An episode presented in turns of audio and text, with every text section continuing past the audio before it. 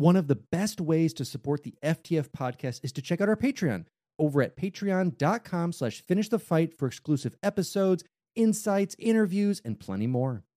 Hi, I'm Daniel, founder of Pretty Litter. Cats and cat owners deserve better than any old-fashioned litter. That's why I teamed up with scientists and veterinarians to create Pretty Litter. Its innovative crystal formula has superior odor control and weighs up to eighty percent less than clay litter. Pretty Litter even monitors health by changing colors to help detect early signs of potential illness. It's the world's smartest kitty litter. Go to pretty litter dot com and use code SPOTIFY for twenty percent off your first order and a free cat toy. Terms and conditions apply. See site for details.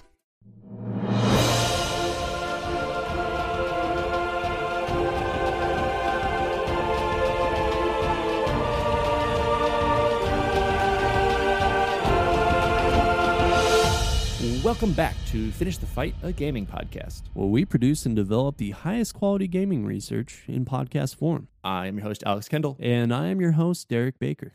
And today we are yeehawing and Wild Westing it out there with good old John Marston himself. I would make some cool gunshot noises right now if I knew how to do that, but pew, pew, pew, pew. Editor, like... put them in. A K A Derek, put them in.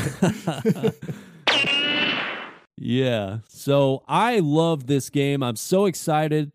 This was an episode picked by our patrons, and mm-hmm. thank you, patrons, because Red Dead Redemption was up against some tough competition in Skyrim and Call of Duty, and I know that it was pretty close between the two, and Red Dead just narrowly made it through, but this is another top fiver for me. So I've got to do Skyward Sword, and now I get to do Red Dead Redemption. That's a great uh, great month and a half right there.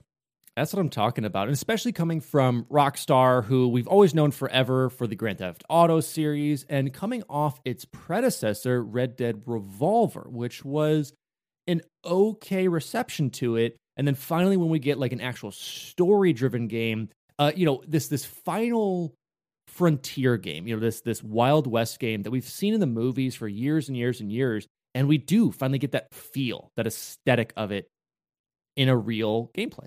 And so glad they decided to follow up on that series, because if you go back and play Red Dead Revolver, I know that it has its fans. And there are some gameplay elements that are still very similar in Red Dead Redemption. They tried mm-hmm. to keep that stuff and carry it over as much as they could, you know, spiritual successor.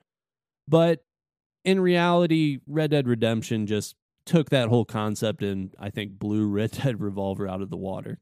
I mean, this is basically the Dark Knight to Batman Begins. Ooh. It's it's basically allowing people to come into this kind of fully fleshed out idea with it, with an amazing story, amazing cast going along to it, and especially one that ties in so well to Red Dead two, which was a prequel to this, and it's so cool to see how the second game really adds into and personifies so much more with the first. And I had to look at this very differently just doing research for this, because there's so much information that gets filled in for Red Dead one from Red Dead two. I love Red Dead two a lot as well. I think people should play it. Probably more people that are younger have played Red Dead two without maybe playing Red Dead one. In my opinion, Red Dead one is the better game, but I know that maybe some people aren't going to feel that way because it's not quite as updated and it's suffered a little sure. bit in time. But anyway, you ready to get started? Start it off, Derek. So Red Dead Redemption is an action-adventure Western played from a third-person perspective. The player controls John Marston, a former outlaw who's on a mission to hunt down his former gang. As Marston, the player completes various missions with strict objectives to progress through a linear story. The game features a vast open world where the player may complete side missions or participate in challenges.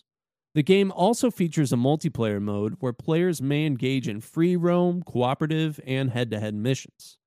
The game was designed as a spiritual successor to Red Dead Revolver and released on Xbox three sixty and PlayStation three on May eighteenth, two thousand ten. So yeah, coming up, you know, just past that eleventh anniversary with it, but this is one of those games that was so cool for the time. And again, was that Grand Theft Auto, but horses, you know, allowed you to have such an expansive map that evolved and opened up as you did more missions and explored more of the areas, allowed you to hunt, allowed you to do so many other cool things and really shape such a beautiful story around this lost soul.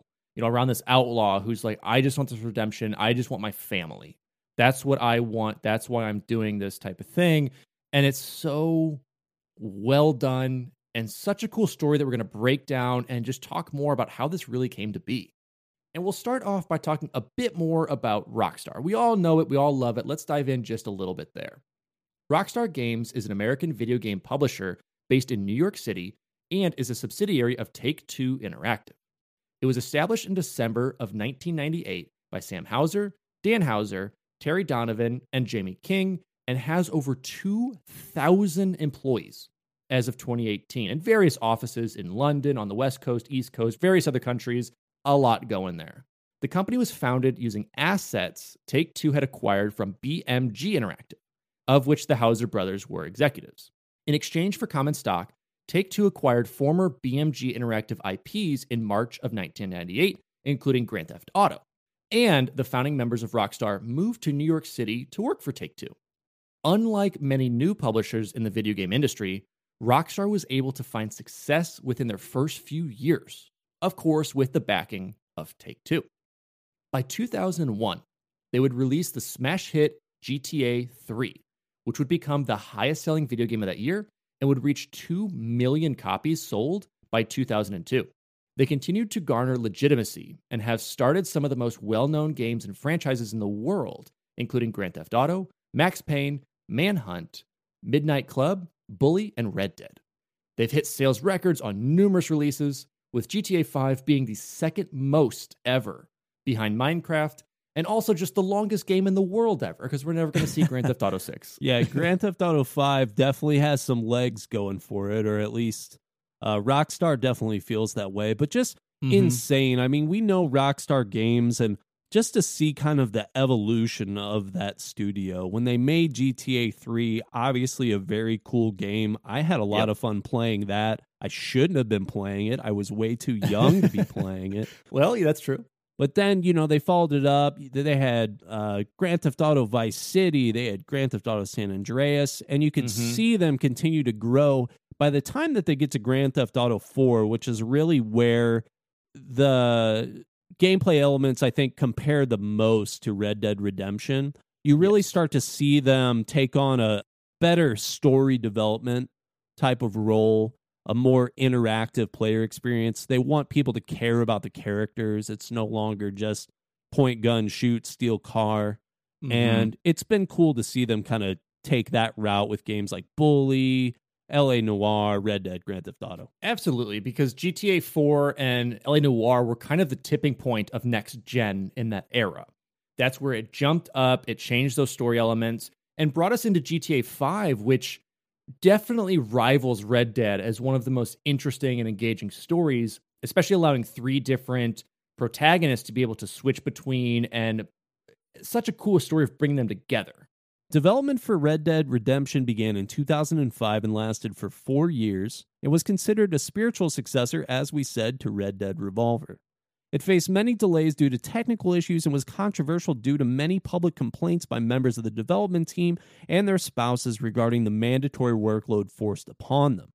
A team of over eight hundred members was used for development, and has been suggested by media analysts that the game cost somewhere between eighty and one hundred million dollars, making it one of the most expensive video games to create of all time. So, I mean, you know, we're used to talking about some of these smaller studios, thirteen people, ooh, thirty people. No, baby, we're almost at a thousand on this one. It's insane. I mean, if those numbers, if if you try to go back, we said two thousand in twenty eighteen, and let's assume that that company grew. So they were probably mm-hmm. using half or more than half of the company on this game alone. Absolutely. The team immediately set out and started researching Western films, as well as stereotypical American frontier locations and art. While they found that most Westerns likely had a setting from the mid to late eighteen hundreds, they didn't feel it was an era in which they could develop an interesting story. So instead, the team decided to set the game in nineteen eleven, where the Wild West would be coming to an end, and their characters would have to come to terms with the impending industrialization of America. Additionally, Vice President for Creativity, Dan Houser, stated that they wanted the player to be able to sense the realism of the game and feel an emotional connection to it.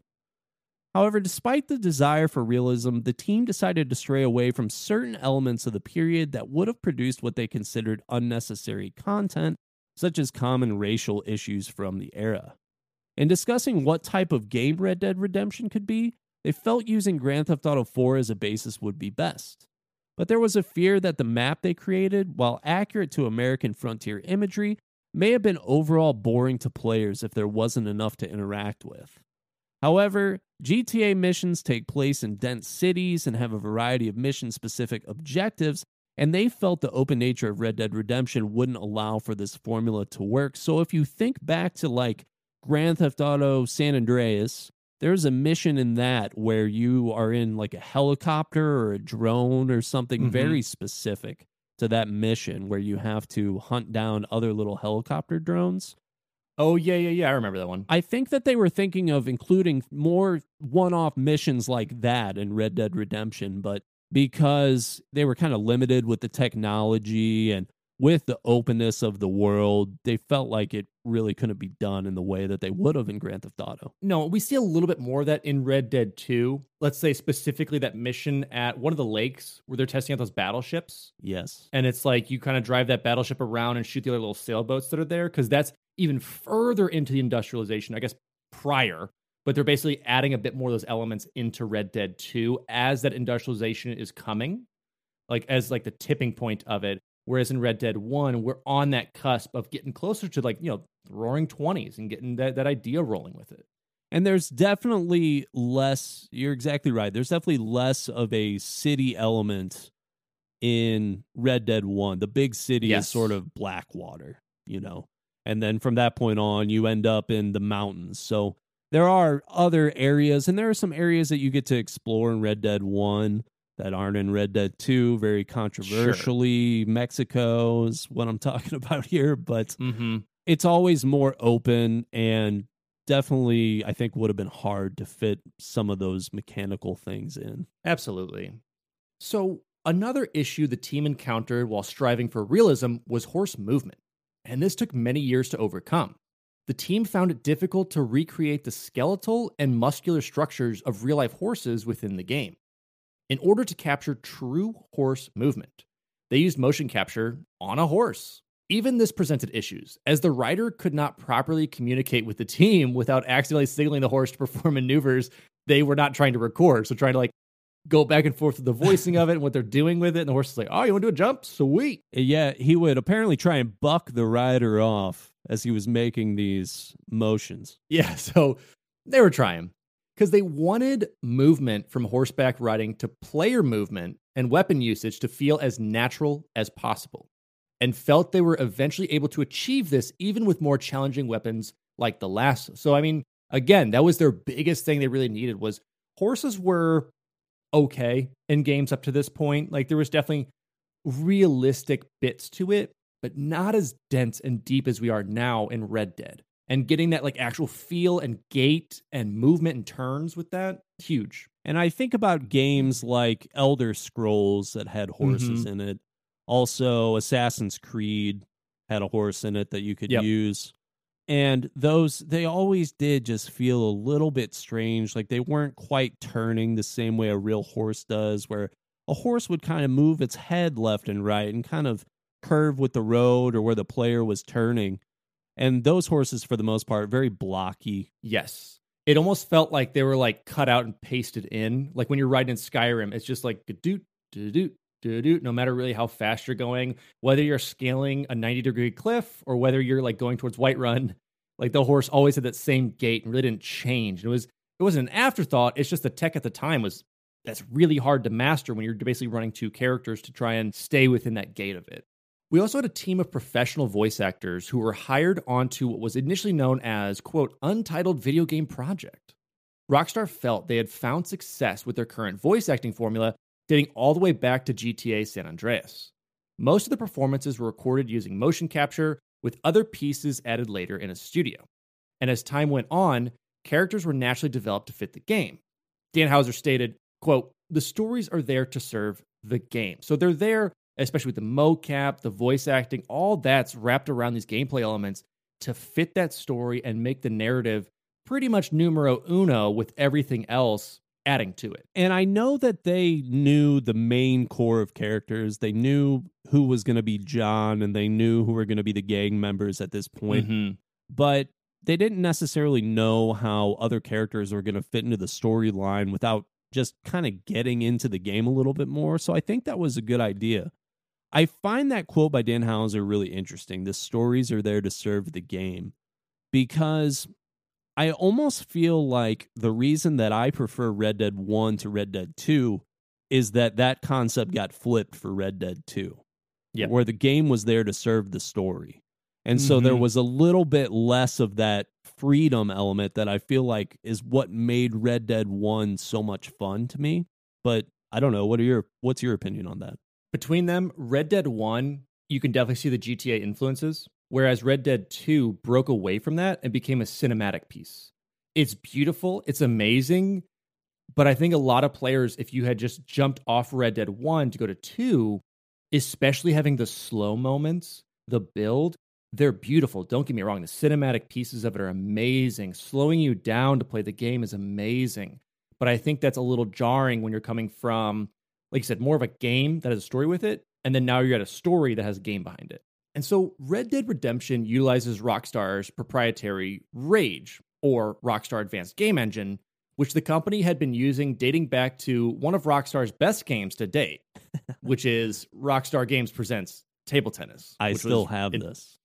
Oh, oh, do I know? And that was released in two thousand six.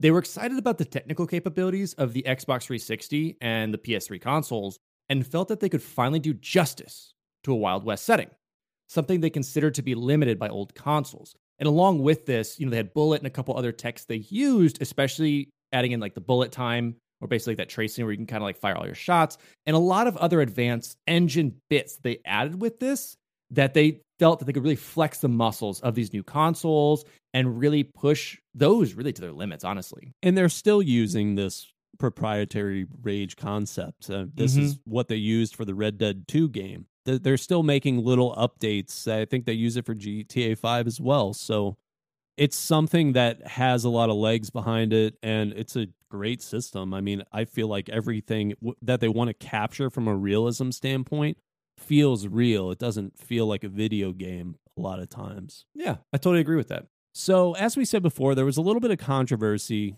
during development of this game. In January twenty ten, a blog post was published online from a user going by Rockstar Spouse, where it was claimed that working conditions at Rockstar had become unreasonable and included consistent twelve-hour workdays, six-day work weeks, and below standard wages.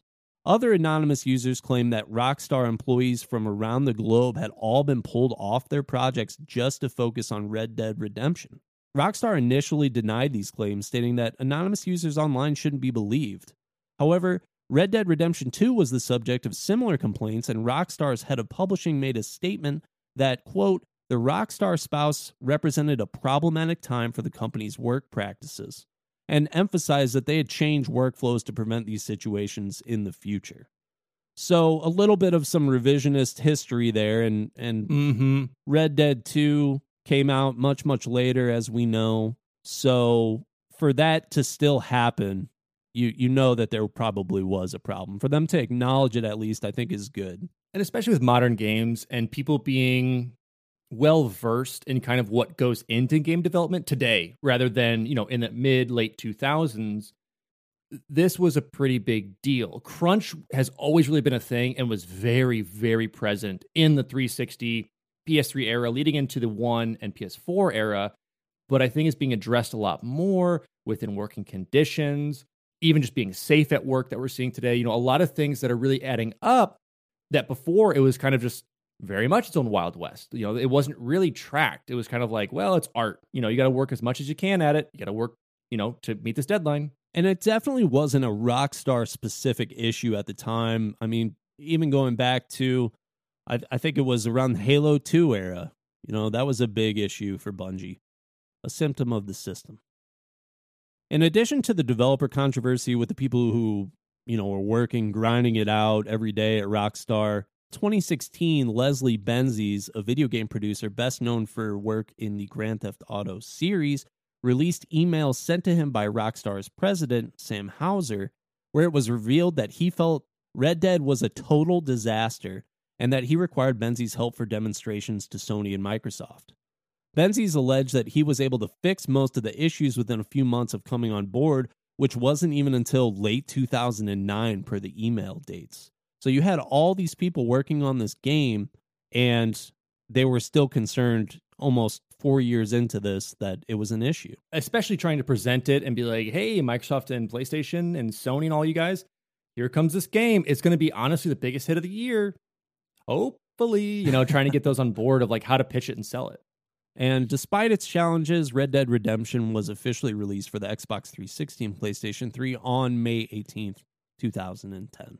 So they did get there eventually, despite all the, the hardships and the time that it took. I mean, a four-year development time doesn't seem all that crazy, but there was obviously a lot of manpower being put into this thing. And this was the era of, that was a long development time. I mean, right now we're seeing ten years, fifteen years for some games that are coming out that will just like maybe eventually hit store shelves. But around that time, that was pretty long, for especially for a triple A. And again, as tech gets built more and more, as games get longer, as people demand more from gaming, there's a lot more that goes into it. Let's talk about the marketing. What did Red Dead do to be the Red Dead that we see today in the people's eyes? That's the best way to describe marketing. A trailer for Red Dead Redemption was shown at a Sony conference in two thousand five with the intention of showcasing the improvements to Rage, the, you know, the engine that we're using, as well as to promote the release of the PlayStation three. It was simply revealed as, quote, Old West Project. So now it's not just Untitled Video Game Project, it is Old West Project. So we're, we're getting there, we're getting there. And it was a sequel to Red Dead Revolver. It quickly circled the internet and just had everyone in a buzz. However, Rockstar did not officially announce Red Dead Redemption until two thousand nine. So this is early, early on when this project was really first started. The PlayStation three was just announcing, like, guess what, guys? If you buy the P S three, there's gonna be some cool stuff with it. And that's kind of what this conference was. And I think that it shows you that people did like Red Dead Revolver and had enough of a following for them to justify trying to bring it back to life in some capacity. Mm-hmm. But I absolutely agree that, you know, without the Rage, without PlayStation three and Xbox three sixty's capabilities, probably would have been a huge dud of a game, unfortunately. Yeah, so let's bring it back to that two thousand nine, where we had a debut trailer released on May sixth, showcasing the game's setting. In December of that year, another trailer was released, this time with more details such as scenes from the game, as well as an introduction to the protagonist, John Marston. Rockstar slowly released more footage from the game over a period of weeks, with various elements slowly revealed. For example, one video would focus on weaponry, while another would focus on specific characters in the game. The game was exhibited at PAX twenty ten just a few days after official cover art was released for the game in March of twenty ten. Rockstar would continue to release themed videos and would engage in viral marketing campaigns, frequently redesigning the game's website. They also engage with retailers to include pre-order bonuses and showcase the potential benefits of the in-game content. Murals were created across various cities featuring characters from the game, and NASCAR driver Joey Logano featured the art on his vehicle on two separate occasions. There we go, baby. When you make NASCAR, you make the world. A machinima film aired on the Fox network titled Red Dead Redemption, The Man from Blackwater, which focuses on most of the events of the first act of the game with small changes. To promote even further, Rockstar developed a game for Facebook titled Red Dead Redemption Gunslingers, where friends could duel on the platform, although this game is no longer available. You remember some of those old Facebook games, right, Alex? I don't they know that were... I played this one, but... They were rough, to say the least. They were like a weird turn-based one sometimes. Sometimes it was just like a clicky thing. And like, it was, it was the early days of like iOS feel as well, of oh, like yeah. those just random games that it was just like, look, you can touch the screen now. I would get Facebook back, I think, if they brought back Red Bull Rochambeau, though. Oh, yeah. Oh, yeah. Oh, man. I totally forgot about that one. Yeah. Facebook, bring back your garbage games and I'll get back on your platform because I haven't been there in a while. Yeah. So let's talk about the gameplay aspect of it. A lot of you have played Red Dead, but let's dive into the nuances of it. And if you haven't, well, here you go. the player controls protagonist John Marston from a third-person perspective in an open-world map, where the player is able to participate in missions to advance the story, as well as side quests, challenges, and random events. Random events can include hangings for crimes, cries for help from townsfolk, ambushes by gangs, and attacks by wild animals. In addition to random events, players can participate in side activities such as dueling, bounty hunting, herb collecting, and even gambling, playing games like Liar's Dice and poker. An honor system plays a major role in how the player is perceived by townsfolk, and is impacted by real decisions made by the player. For instance, if you rob or hurt innocent people, your honor will fall. Conversely, it will rise if you stop thieves or complete bounties, or you just go, "Howdy, madam." That's, I assume, where they missed their mark, because that would be honor way up, if I've ever seen a Western in my life. All you got to do is say howdy in Red Dead two, and uh, you say it to enough people, and yeah, you'll be good. Listen, life lesson right there, folks. Say hello to some people. Top, top honors. To prevent a bounty, players must either bribe or kill witnesses before they're able to arrive at a nearby sheriff's station. So your bounty you receive is kind of like G T A stars in a way. So your bounty goes up. The more evil doings you do, the more people come after you. But you either pay them off, kill the witnesses, or anything else that happens in that point of it. And that's kind of where they try to like convert that star system over. And it, and it works. It works for like a Wild West town. You got a bounty put up, you know, John Marston. He's not saying howdy enough, you know, five hundred gold. That's what we need to give him. five hundred gold. That's steep. Oh, that's what I'm saying. It's, it's the entire safe. I didn't misspeak. No, no, no. It's the entire safe of all gold in America for not saying howdy. The economy in Red Dead Redemption revolves entirely around people saying howdy. That's actually what Red Dead Revolver was. It revolves around howdy, and they adapted that into the redemption of the howdy. You heard it here, folks. You heard it here. The hashtag true walkthrough. If you're unsuccessful in dealing with that bounty, you'll be pursued by officers and must escape the area. However, your bounty will remain and must be paid off at a telegraph station. If a bounty rises high enough, the player will be pursued by the U S Marshals or the Mexican Army, depending on the location, obviously. Bounty hunters will continue to come after the player until you've actually settled that bounty. So again, your kind of star rating, low bounty. You'll have some bounty hunters come on occasion, but the higher it goes, three stars, a lot more bounty hunters. Four stars, marshals, military got involved. Five stars, you're done. Right. And so you get enough bounty there. It does get hard to survive.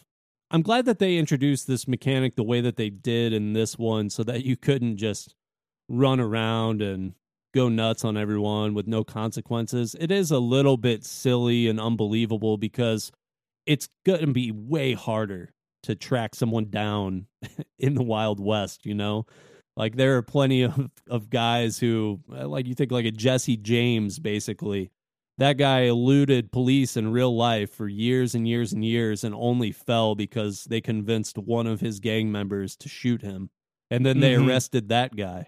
Really similar yeah. to this game. And then that's it. And then to wrap it up, you know, you have your star systems as well. There's kind of this fame and infamy of people recognizing you.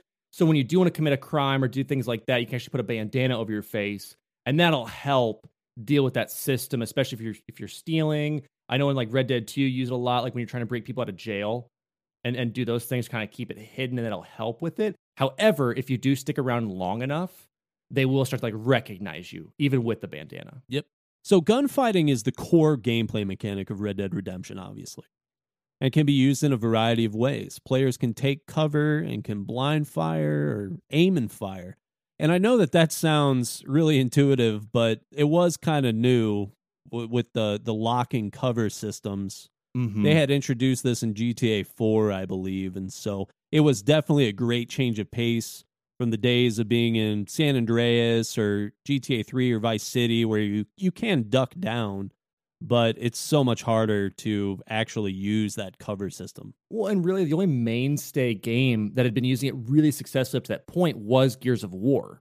And theirs was like a very crunchy, like, bam, slam, you know, against those walls when you were on that cover, whereas this was more of that like scuttle to get cover, like realistic cover, I guess you would say. Right. So you can do that, or you could fire from the hip, or you can aim and fire from outside of cover. Players can aim for specific body parts, and they do that for lethal or non-lethal shots, which is really important when participating in bounties, due to some of the bounties you know, requiring the the bounty to be returned alive. So that was one of the coolest things to me, is you shoot a guy in the leg and now he's, you know, limping away or he can't get away, and you hog tie him and bring him back. Mm-hmm. I felt like that did not work as well in Red Dead two, but it was a little bit different.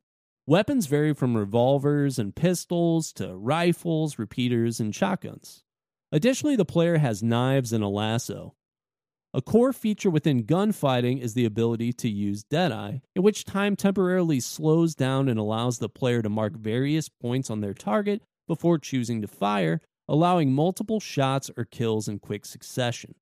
As the story progresses, so does the Deadeye mechanic. And Deadeye, I think, was one of the coolest things to really use in that game.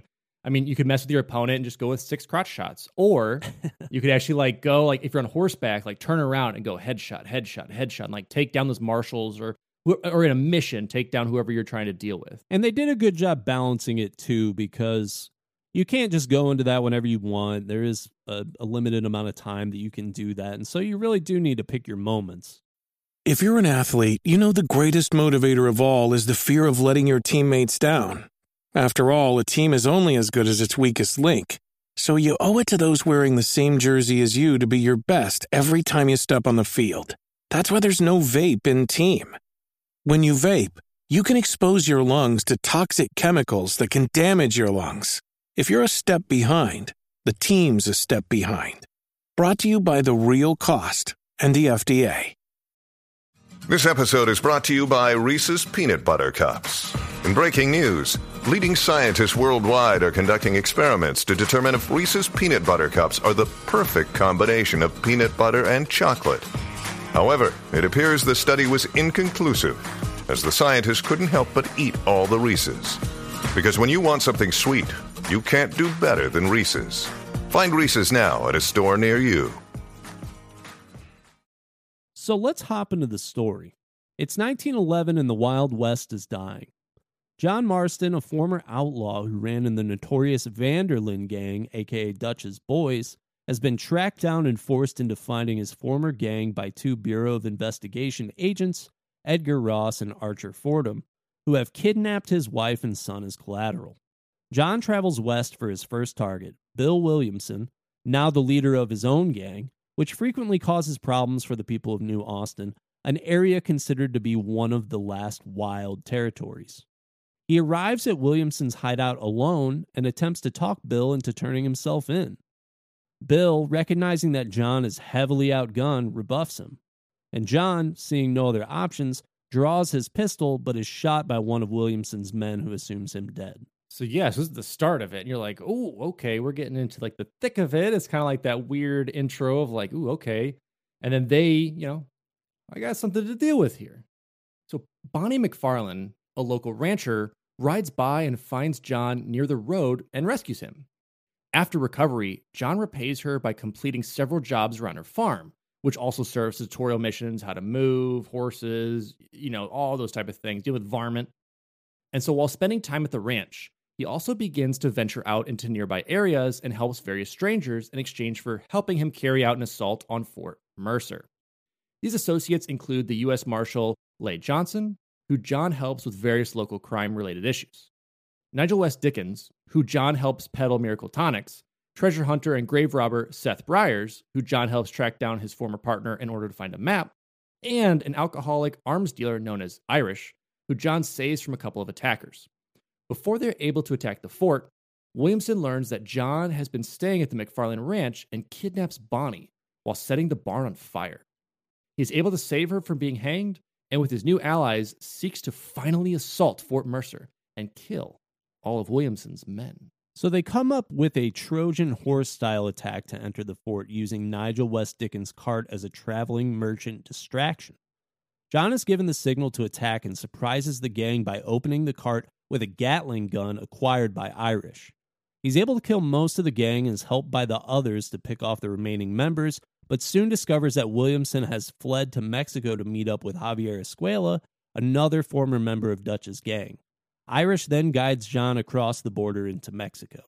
After arriving in Mexico, John discovers there's a local civil war between Colonel Augustin Allende, a dictator, and Abraham Reyes, a local leader of the rebellion. John, having no goals other than tracking down his former gang members, decides to help on both sides of the conflict in exchange for information of their whereabouts.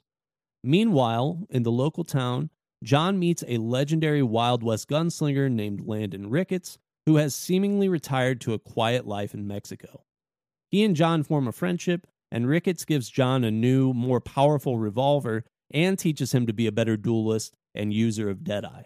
After the conflict between the rebels and government grows, Allende turns on John and tries to have him killed. John is able to survive and now, with a motivation other than finding his bounties, vows to help the rebels win the war. While helping the rebels take over a fort, John is able to track down Javier Escuela, who reveals that Williamson is under Allende's protection. The player is then given the option to kill or capture Escuela, and regardless of their decision, hands him over to the Bureau agents. Reyes eventually leads an assault on Allende's palace, where John joins the rebels and is able to find both Allende and Williamson. The player is again given the choice on whether or not to kill these men, but if they decide to let them live, Reyes kills them anyway. Reyes is now left to rule uh, Nuevo Paraiso and continues to lead his revolution to Mexico's capital, although it is implied that Reyes has already let some of the power go to his head, similar to Allende. So basically saying, you know, power corrupts, whether no matter what side you're on, he's like on a mad path now. John returns to the United States and heads to Blackwater, the location of the Bureau headquarters. It's there that the Bureau agents inform John he isn't quite finished and must help in tracking down Dutch Van der Linde, his former gang's leader. Dutch, long inactive from his former criminal activities, has recently started a new gang with Native Americans, with whom he shares similar ideologies such as a disinterest in organized government.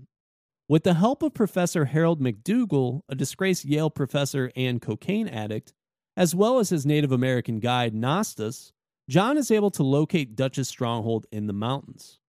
Dutch soon attempts to rob a nearby bank, but is interrupted by John and the Bureau agents.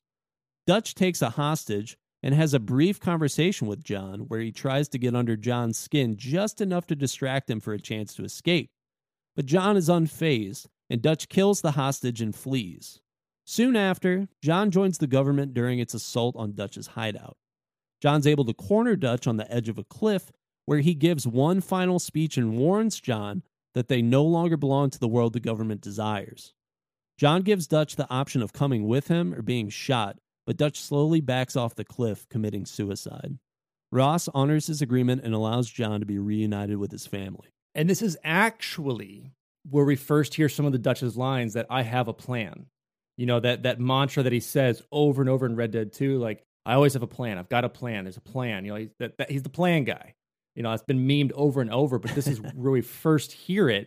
So it gives an inkling, especially if you go back now after playing Red Dead two, go back to one and see how he is and see like the frail Dutch of one compared to like this boisterous young Dutch in the, the the second game. And one thing that I find particularly interesting about the bank robbery scene is, you know, Dutch kills a girl, and that's mm-hmm. a big part of the story in Red Dead Redemption two, where Dutch has kind of gone unhinged and he's willing to kill hostages, and that's something yes. that Arthur Morgan starts to really struggle with.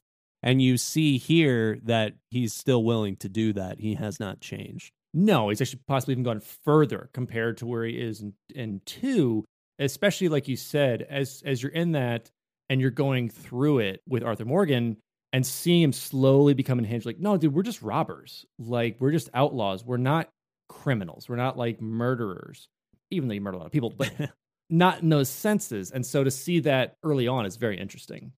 Returning to his ranch, John reunites with his wife, Abigail, son, Jack, and former gang member, Uncle. Things are mostly quiet at the ranch, with John trying to make up for the time spent away from his family. One day, Ross surprises John at the ranch with the army and opens fire. John and Uncle try to fight them off, but they're outgunned. Uncle is killed. John and his family take cover in their barn, where John decides the only thing he can do is face the men alone so that Abigail and Jack have enough time to escape. John exits the barn and enters Deadeye, where many army members are killed. But regardless of that number, your tally, John is too outmanned and is killed in a violent fashion. The game resumes in nineteen fourteen, just three years later, where a now older Jack buries Abigail after she dies of illness. Jack leaves the ranch behind with a motivation to hunt down and exact revenge on Edgar Ross. After visiting Ross's home, he speaks with his wife, who tells Jack he's out fishing. Jack is able to track him down, where he explains to Ross who he is and why he's come. Ross, unrepentant, challenges Jack to a duel, and Jack avenges his father's death. So a very interesting end to the story. I mean, you know, that the ending to this is very similar, in my opinion, to the ending of kind of Breaking Bad. You know, this kind of ending to it all that goes around. Not the redemption side of it that Jack gets, but this kind of like just atoning for it, even though John Marston didn't really have that. It was a whole, or like little, like big end finish, I guess I would say. And this theme carries over into Red Dead two so much, where it's, mm-hmm. it's like, just give this life up. You don't need to be in this life. You know, John eventually does just have to pay for the things that he did and, and the things he chose to do, not only in this game, but also in Red Dead two. And I remember this scene and just kind of being in, in awe. Like, I thought the game was going to end there, because this is this is the protagonist, right? Exactly. I, I haven't played many games where the protagonist dies and then the game goes on. And I was like, oh no, I can't believe this happened. I was literally in shock. Yes. And Jack growing up and you getting to continue to play as Jack, I think is a really cool concept. But I also know that people don't like Jack as much as John Marston. Sure. He was kind of annoying while he's riding his horse. Uh, he wasn't really a great kid. You know, you played the game through as John, and then he doesn't want anything to do with John. So it was cool to be Jack and go and avenge John Marston. Like, that felt really good. But Jack as a character, I guess, really didn't have the potential that John Marston did. And so I know that people, and myself included, were a little bit upset having to resume from that point if they had to finish some stuff up. Oh, yeah, ex- exactly. No, I, I do agree with that. And I think there was also a little that worry before any Red Dead two details were coming out. We just knew the game was coming, that this would be like a Jack storyline, like a continuation of the game as it goes through. I think going back to a prequel was awesome. But I, I think it's cool. And I think it's just, you know, even a story of, you know, violence begets violence. Revenge begets revenge. No matter what they're going for, it's always that cyclical, violent thing that'll always happen, especially like the Wild West, you know, mentality and stereotype of it. Exactly. So there was a lot of D L C for this game. Mm-hmm.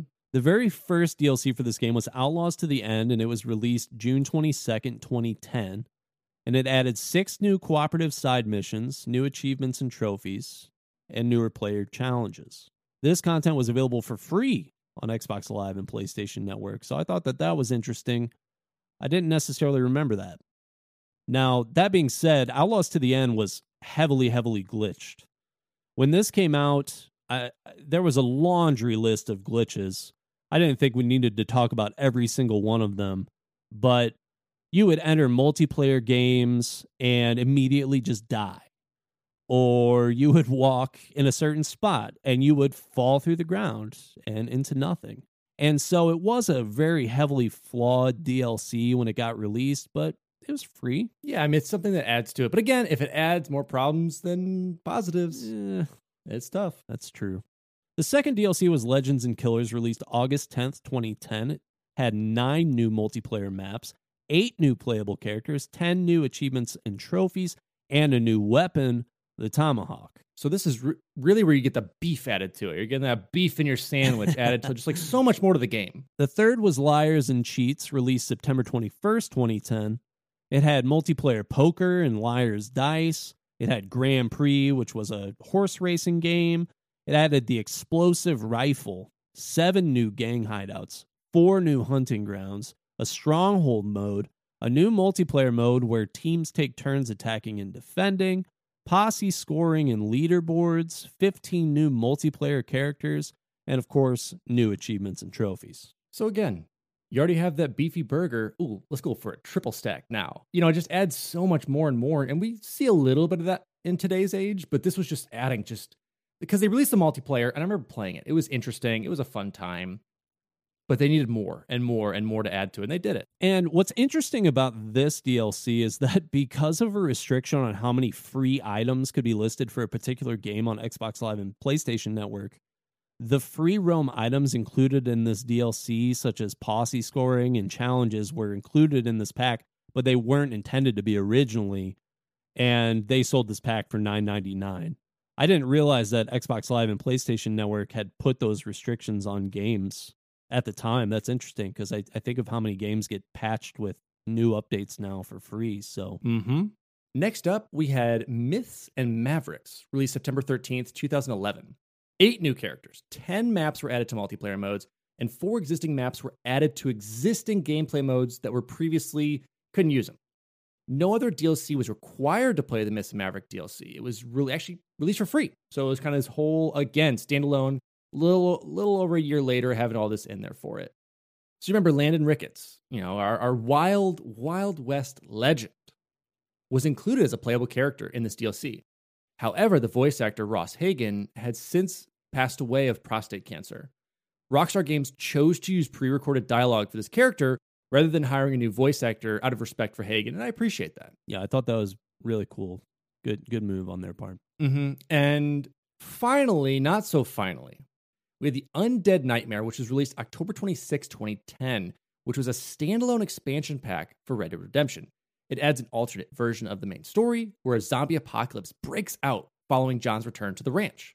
He is forced to venture out to find a cure for his family as they have become infected, added some multiplayer modes, and it received pretty good reviews. And so on that topic, that's a little baby snippet. We're actually going to be covering this mode in a bonus episode for our patrons, which is going to be breaking down the entire Undead Nightmare of it, which is a whole new story, a whole new game, basically, that was added in into this. So we'll be doing that over on our Patreon, you know, as a whole episode on its own. So in addition to that, there was some pre-order content, as we mentioned earlier, in Rockstar's marketing. They actually created a poll in participation with GameStop in North America and the U K in which customers could vote for a pre-order bonus outfit that would grant the player certain abilities within the game. These outfits were the Savvy Merchant outfit, which would have halved ammunition and weapon costs, but doubled prices when sold. The Expert Hunter outfit, which would have doubled the provisions granted to the player upon the skinning of an animal. And the Deadly Assassin outfit, which was ultimately the Chosen outfit, and it allowed the player to regenerate Deadeye twice as quickly. Now, despite the poll's existence being in the U S and U K, the Deadly Assassin outfit was still made available to various retailers across the globe, in addition to other bonuses, which include the War Horse, a large black horse with a blonde mane and tail. This horse was faster and stronger than any other horse in the game, and the player could recall this horse at any time if it was killed. There were Golden Guns, which were a repeater carbine and cattleman revolver that would be granted to the player and would give them increased notoriety with each kill, speeding up the fame mechanic. There was also a physical set of cards that resembled the playing cards used within the game, and if you ordered it from the Rockstar warehouse, you would get a t-shirt. Oh, you know, you know we love some t-shirts out here. Now, good on them. On April thirteenth, twenty eleven, the Warhorse, Deadly Assassin outfit, and Golden Guns were made available for purchase through Xbox Live and PlayStation Network. So if you missed out on those pre-orders, you were still able to get them later.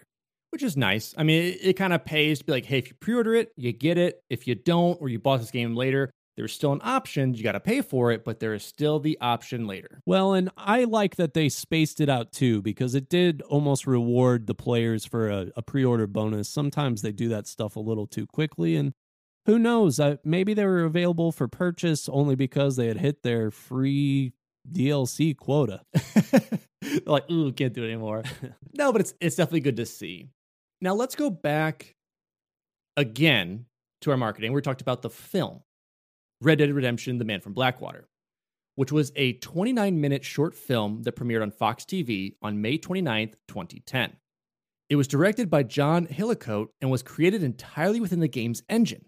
It consists mostly of cutscenes within the game, with some from alternate angles or with different dialogues, as well as normal gameplay footage of John Marston traveling by horse and staying in various areas within the game, with most of these shots focusing on the variety and natural qualities of Red Dead's open world.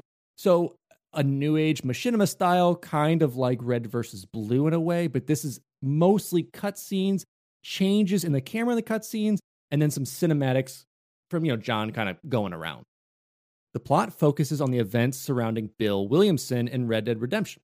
However, many of the film's sequences do not align with the game, and instead of the scene where John is shot and left for dead by Williamson, the film opens with John finding Nigel West Dickens in the desert near Armadillo, where he helps bring Mister West Dickens to a doctor. It's here where John receives information from the local sheriff and stakes out Fort Mercer, the hideout for Bill Williamson's gang. And this scene uh, does not appear in the game, but was in kind of some pre-script stuff and just wasn't added. So they added this for the movie part of it. John realizes he'll need assistance and checks back with the sheriff. And when he arrives, he learns members of Bill Williamson's gang have attacked a local homestead, and John travels with them to retake it. A semi-successful battle leads to a fleeing Williamson, who John and the others are able to track down. However, Williamson's men have the higher ground and push John and the others into cover. While John's crew defends itself from some of the gang's members, Williamson is able to escape, and having seen the atrocities committed by the gang, the sheriff agrees to help John attack Fort Mercer. A few of the game's other missions are seen, including the Stranger mission involving Jenny, who's a young woman stranded in the desert, who refuses John's attempts to help her, although this has little bearing on the film's plot. And we also see Nigel West Dickens return, using John as a plant and a crowd to help him sell his magic elixir by showcasing John's gun skills and advertising them as the result of the elixir. Lastly, we meet Seth, the grave robber in search of treasure and part-time associate of the Williams gang, who agrees to help John attack the fort if he helps him track down his former partner and the other half of his treasure map. With the team fully formed, John stows away in West Dickens' cart with a Gatling gun, similar to in the game. Once the cart is inside the fort, John emerges, opens fire, killing the majority, and the sheriff and deputies arrive to provide assistance in picking off the remaining gang members, while John pursues Williamson. So this is where it differs from the games. Williamson is here in the fort this time. Yes. After reaching the top of the fort, Bill is seen by John riding away into the night, and a to-be-continued and Red Dead Redemption prompt appears on the screen. This final scene does not appear in the game. Yeah, so obviously with that, this is more of like an interesting retelling of like a what if, like, hey, check out Red Dead if you want the whole story. Red Dead Redemption, The Man from Blackwater, has a score of six point seven of ten on IMDb. Obviously not a heavily reviewed thing, was really meant to just promote the game as best it could. Sure, and I think did it well enough, you know, added in some points, changed those camera angles, and just gave like an interesting story piece and shows even just so how interesting the story was. To just be retold and have this kind of random machinima makeup of it, it's still got an okay score. And I was actually really surprised by it when I saw it, because when I read that it was just a retelling of the first act, I was like, okay, come on. You know, I, I don't necessarily want to see that.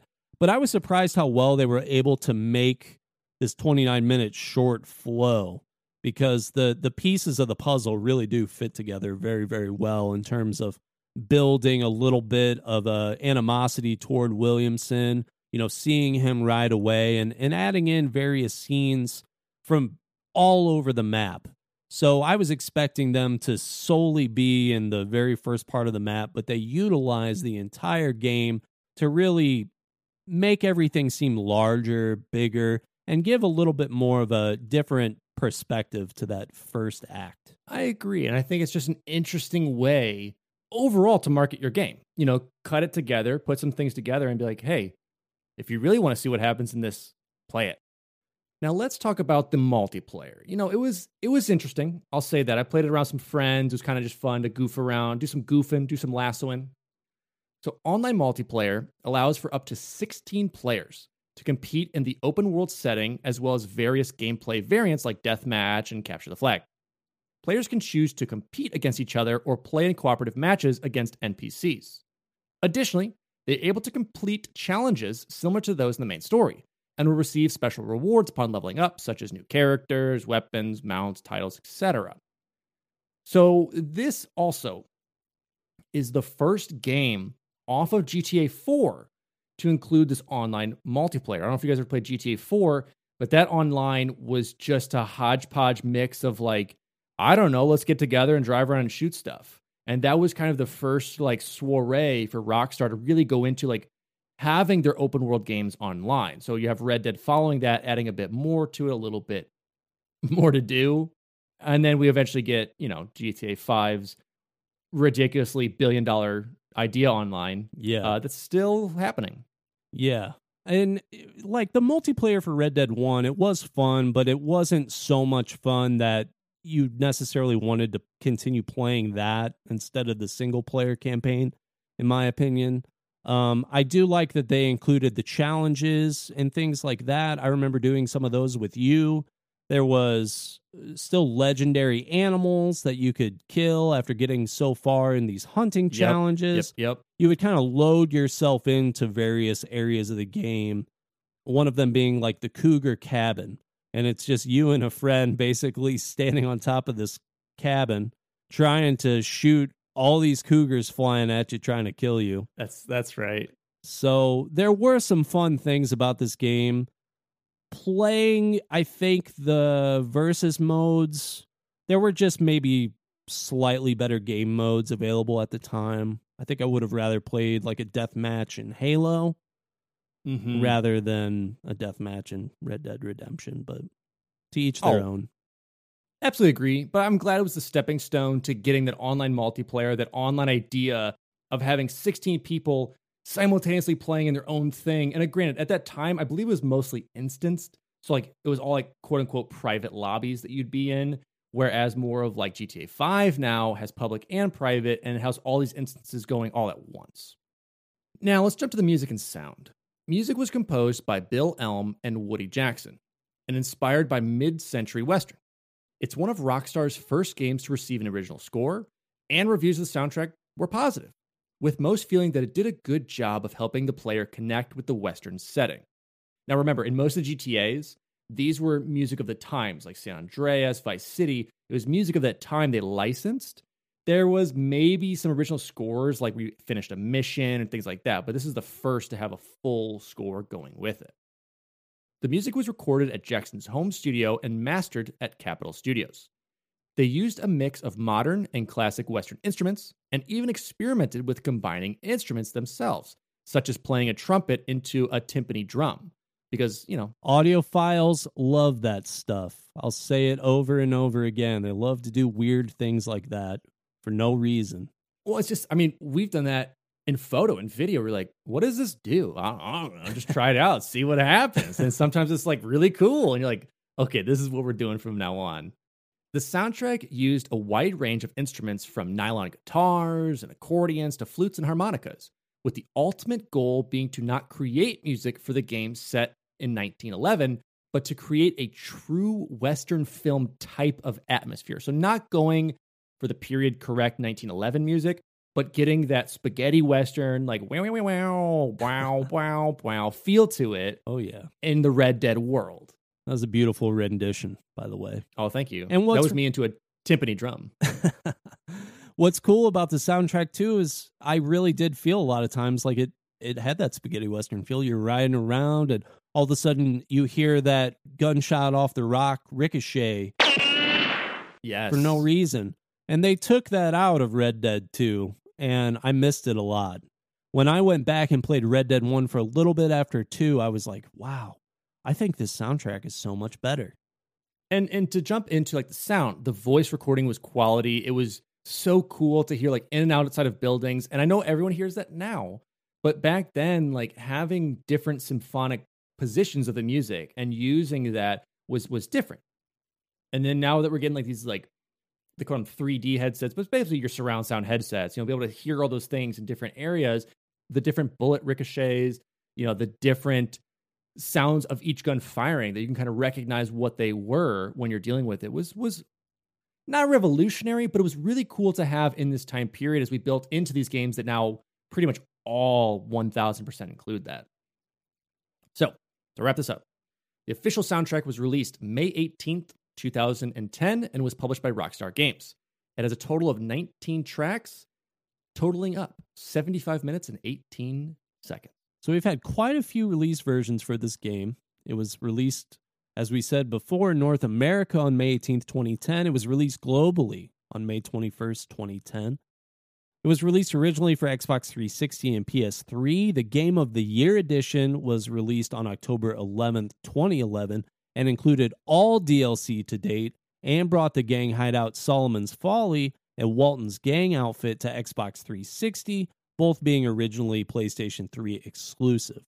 The Game of the Year edition also added a new hardcore player difficulty. Xbox three sixty version was made backwards compatible for Xbox One on July eighth, twenty sixteen. It was made backwards compatible for Xbox One X on April tenth, twenty eighteen, and this patch allowed the game to be played in native four K resolution. The PlayStation three version was made playable on P S four consoles via a P S Now subscription and was first added to the service on December sixth, twenty sixteen.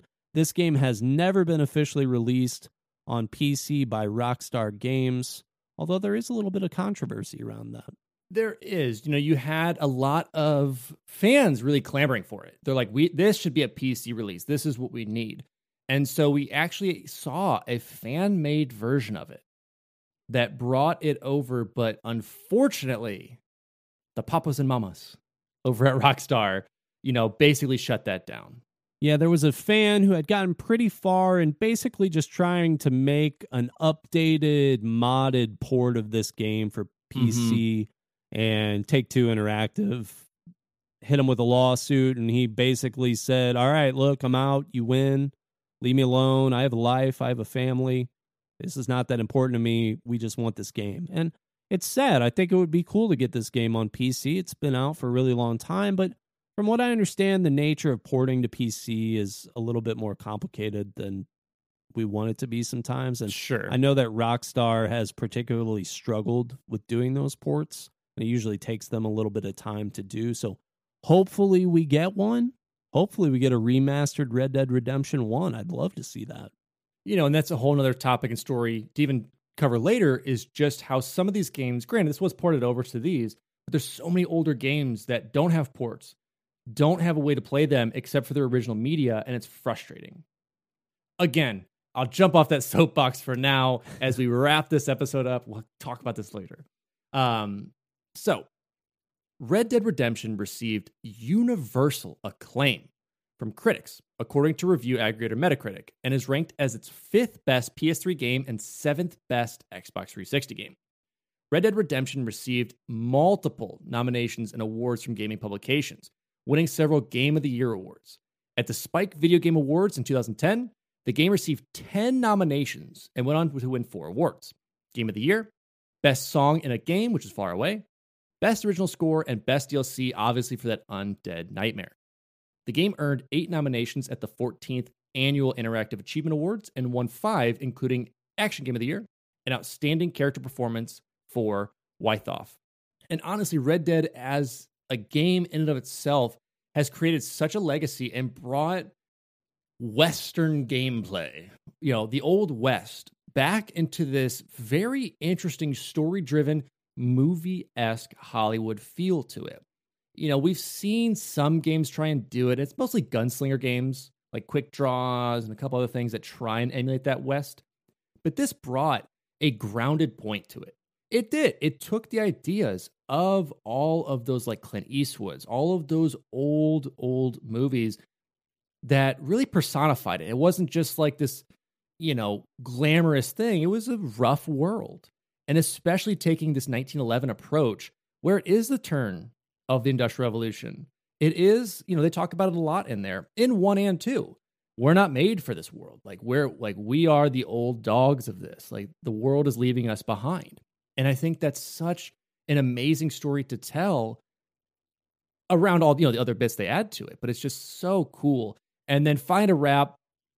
The Undead Nightmare is one of the coolest D L Cs. I think it's been voted as the best D L C to come out for most any game ever, just because it's an entirely new game. You just have like somewhat of the or story element into it, but fully changed up. And like we said, we're going to go cover that over on our Patreon with an episode entirely dedicated to that. But for now, that is our coverage of Pew Pew Red Dead Redemption.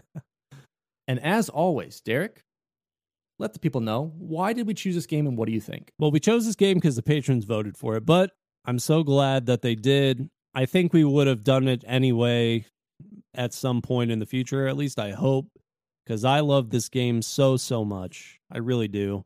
I remember seeing this for the very first time actually at your place. You had this game before me. Mm-hmm. And you were just skinning animals like over and over again. It's kind of creepy, actually, now that I think about it. But yeah, you know what? That's just that was my life back then. No, it um, it just looked like such a cool game. Usually a Western style game, I would have had no interest in that. G T A four, I loved. I loved the D L C for G T A four. They did mm-hmm. a similar thing like Undead Nightmare, where they had the Lost and the Damned. They had Uh, the Ballad of Gay Tony. Yep. And so they had these one-offs as well. And I miss Rockstar doing that so bad because they really were so good. And I don't know what changed. I think it's uh, maybe a little ka-ching change. I would say that. I think it's I think it's the change jingling around the pocket because they have added some of that stuff to G T A Online, but it's very forced missions that are just like these weird cutscenes. They have, I, granted, they have added some cool stuff into it, but it feels so geared towards just multiplayer stuff and not really having a cool story behind it. Red Dead Redemption ties so many cool things together. It's like you can be a bounty hunter. You could be a bandit. You can be a good guy. You could be a bad guy. And it actually gives you feedback on that. There's not a lot of games that give you that feedback, especially when we're talking about going from Grand Theft Auto to Red Dead Redemption. Like in Grand Theft Auto, you're pretty much the bad guy. Like, yeah, you're the hero, but you're straight up out there robbing people, stealing cars, you know, mm-hmm. choosing violence for the most part. And if you're not playing the game that way, I'm very, very surprised. Not only was it able to take like a Grand Theft Auto type of game, make it a Western, it also just took weird collector elements that made it so much fun. It was cool to ride around and try and get all the different animals, you know, shoot three deer, catch three armadillo, go and kill grizzly bears with knives, kill a cougar with a knife. You know, these little challenges that they threw in there for you that also rewarded you in-game. Uh, very similar to what they did in Red Dead Redemption two. I'm glad that that stuck around. But when that came out, you could combine the great story elements, along with all those other factors. Hey, man, ten out of ten, baby. This is this is an official score. Uh, I'm, I'm, I'm, hold on, I'm tabulating real quick. This is going into the, the annals of history, the annals of F T F history. This is the ten out of ten, baby. This is the first. You've heard it here first, the first hashtag ten out of ten. Didn't need the hashtag, but we're adding it because that's what we do here. Make a shirt of that. Me. I, I don't know who I'm talking to. Me, sure. Anyway, I will allow that because those numbers just equal one. One is a great number when you put that fraction over itself. We're going with that. Anyway, if I had to talk about this a bit, what Derek said is true. They put so much care and effort into this. And we see a, oh, so much of that in Red Dead two. Just little tiny, tiny, tiny baby nuances of like, if you leave a fish out long enough on your rod, it actually just dies when you're just like sitting there idle. Like weird little tiny things that are added into the game that make it so interesting that people are still discovering today. That's how I felt with Red Dead back then. And that's how it felt to like, it was the next gen. That was one of the games that really felt like next gen. And it was just so much fun to play. The story was really cool to have. Again, it was more gameplay than story in that one for me. I got the idea of it, but all it was was hunting down these guys. That was your general story. There was stuff in between, characters you'd meet, very similar to like the G T A random events. You'd meet those characters. Some would be quirky and weird or based on folklore. Some would be kind of a serious point to play on. And they did that so well, and it changed so much for gaming at that time. And you talk to anyone who's played some games, even people who are casual, like they know the name. Remember the name from that one song. That's that's kind of what it's like. And uh, and so same era th- as well. Very exactly. So that's basically what they were writing it about. And so it's just so cool. So if I had to give it a rating, I would give it pew pew out of Milady tipping my hat, but not fedora style. I'm talking like nice, like cowboy hat or sombrero style, like mi chica, something like that. Um, you know, along those realms of it, I'd start with that. Add in armadillos. and a town named it. Really cool animals. Love to see it. Subtract out.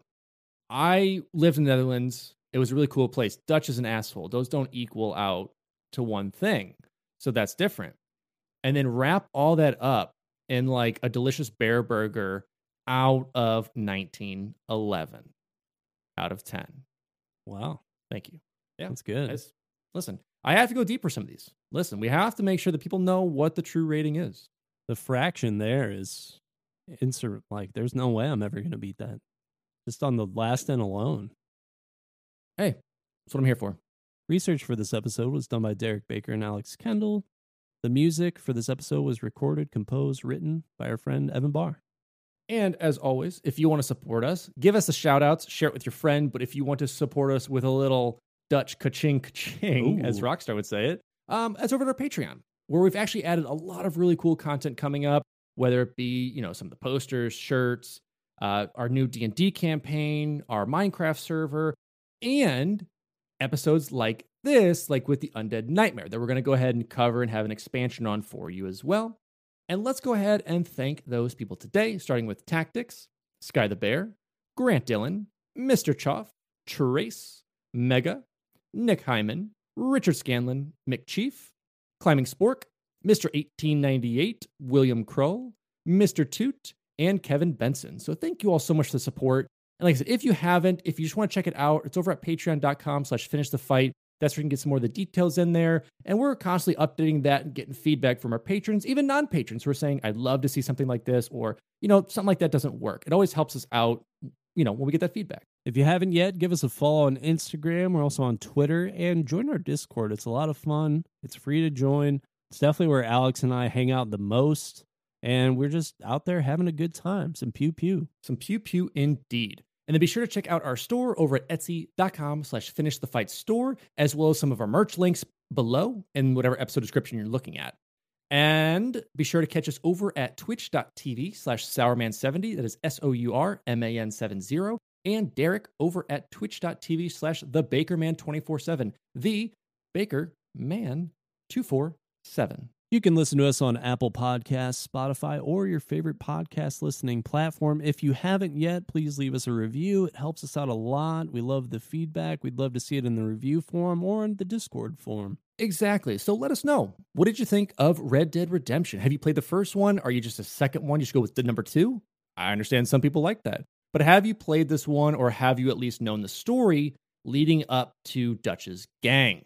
And so with that, I am your host, Alex Kendall. And I am your host, Derek Baker.